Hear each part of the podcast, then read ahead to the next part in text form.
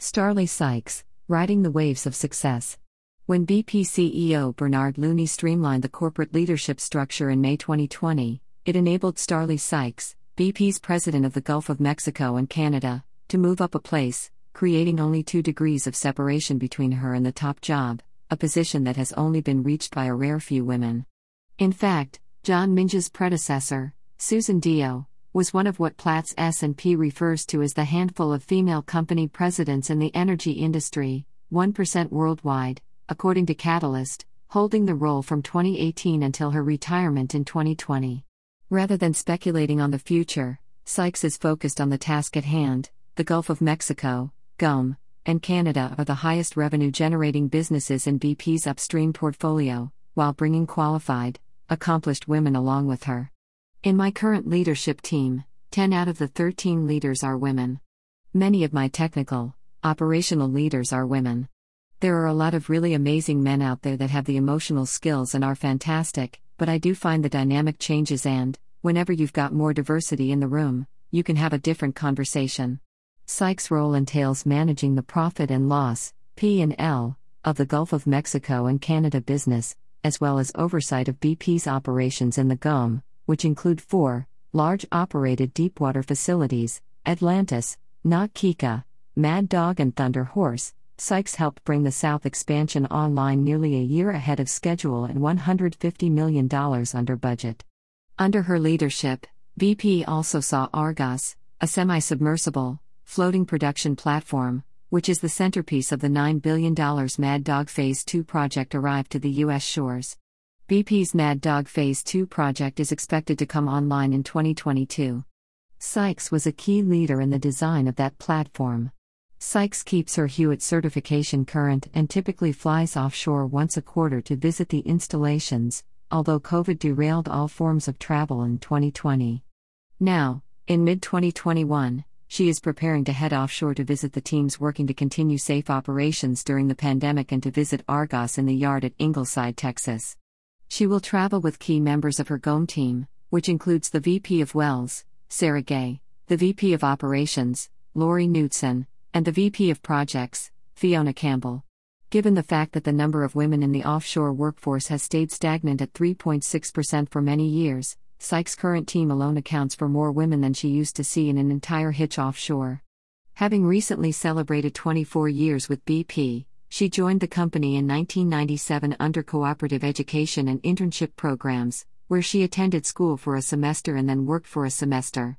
While still attending Texas A&M, 98, and working toward completing a degree in mechanical engineering, Sykes, who paid her own way through university, alternated attending school and working under internships with Mobil Oil, BP and Technip FMC. Having garnered two years of industry experience by the time she graduated, Sykes says she knew she wanted to work offshore in deep water. She interviewed with a number of different operators and, thanks to her grades and experience, received offers from many of them, including BP. Considered cutting edge at that time, Deepwater was just beginning to be developed and the other companies wanted her to start onshore in a lower risk area. BP was the only one that would allow her to work offshore immediately. I spent a lot of time on boats and all different kinds of support vessels.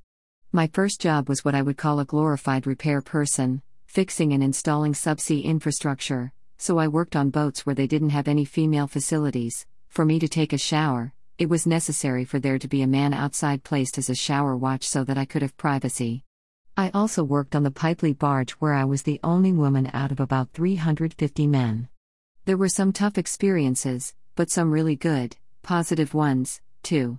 BP was willing to put me in a deep water role with the right support, which is why I joined, Sykes says, but the reason I have stayed 20 plus years is because I have kept getting good opportunities. I am loyal to people, not necessarily to corporations. When I had challenges, such as personal choices or children, Sykes and her husband Al Vickers, head of BP's U.S. onshore wind business, are parents to three sons, or anything else, I was able to adjust things and make it work. There honestly was not a really good reason to leave. Having looked at other opportunities, Sykes says decisively, I always found that what I had at BP was better for me at the time. That includes the 14 years she spent in project management. I did a lot of technical roles prior to progressing into leadership in a succession of VP positions, and that was on purpose. I felt like, and probably more so as a woman in the industry, it was really important that I had the technical grounding and in depth understanding of the industry and the technical aspects of my job, so I pushed continually for those more technical roles that would allow me to get that experience. While Sykes believes field experience is crucial for anyone, male or female, she feels like it is particularly important for women to have the credibility it brings. The reality, in our culture and our world today, is sometimes you will get challenged, if you're a woman or other minority in a non traditional role, and so those jobs prepared me for that. I worked on some of our biggest deepwater assets. I was the asset manager for Na Kika, which was fantastic. I had full line of sight to all the technical and financial aspects of that asset, which was great and really gave me the chance to try out my leadership and continue to develop and grow. Sykes would like to see more women have that chance, particularly as it relates to offshore, where the numbers are so low. I think there's more we can do. Some of it relates to our culture and our society and what roles we encourage women to aspire to, and some of it is just the nature of offshore work, she says, referring to the rotation schedule, as well as the harsh and challenging environment. As we get more women in leadership roles offshore and continue to increase the critical mass of women out there, I think there's absolutely no reason why it shouldn't change and be different. I think it will take a lot of focus, though, it won't just happen naturally. As I've seen over the last 20 plus years of my career, it's only going to change if we really make an effort to encourage, attract, and retain more women offshore. With offshore expanding to encompass wind energy, as well as oil and gas, this is more critical than ever, and the younger generation of women, and men, entering the workforce needs to be convinced that their skills will be transferable. This is not just wishful thinking. Sykes cites specific examples Louise Jacobsen Plutt, Senior Vice President Hydrogen and Carbon Capture, Utilization and Storage, CCUS, and Ann Davis, Chief Operating Officer of Lightsource BP, both of whom came from oil and gas backgrounds within BP. And then there is one a little closer to home her own husband, Alistair, Al, Vickers. After a 20 plus year career in oil and gas with BP, Vickers transitioned from Vice President of Technical Functions in the operation of BP's upstream business to lead the company's U.S. onshore wind business, replacing Laura Folse, who retired in 2019 after a 37 year career with BP. There are multiple examples within BP and outside BP where people have transitioned, says Sykes. It's a combination of there being jobs in oil and gas for some time to come, and then, as these new businesses get created, there will be opportunities for those skill sets to be used, in renewables, as well. Sykes believes that renewables, including wind, will become an increasing part of the energy portfolio over the next decade and points out that, like any major undertaking, these projects will take time. She emphasizes that the cash flows from the company's hydrocarbon business are needed in order to fund the transition. The intent of BP's leadership is to make its oil and gas production more efficient while at the same time developing new businesses, like offshore wind, and utilizing the technology it currently employs offshore.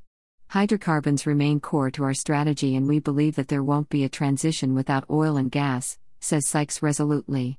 They, very much need to be a part of the solution. She is also firmly convinced that women need to have greater influence in the industry in order to have a more successful energy sector going forward.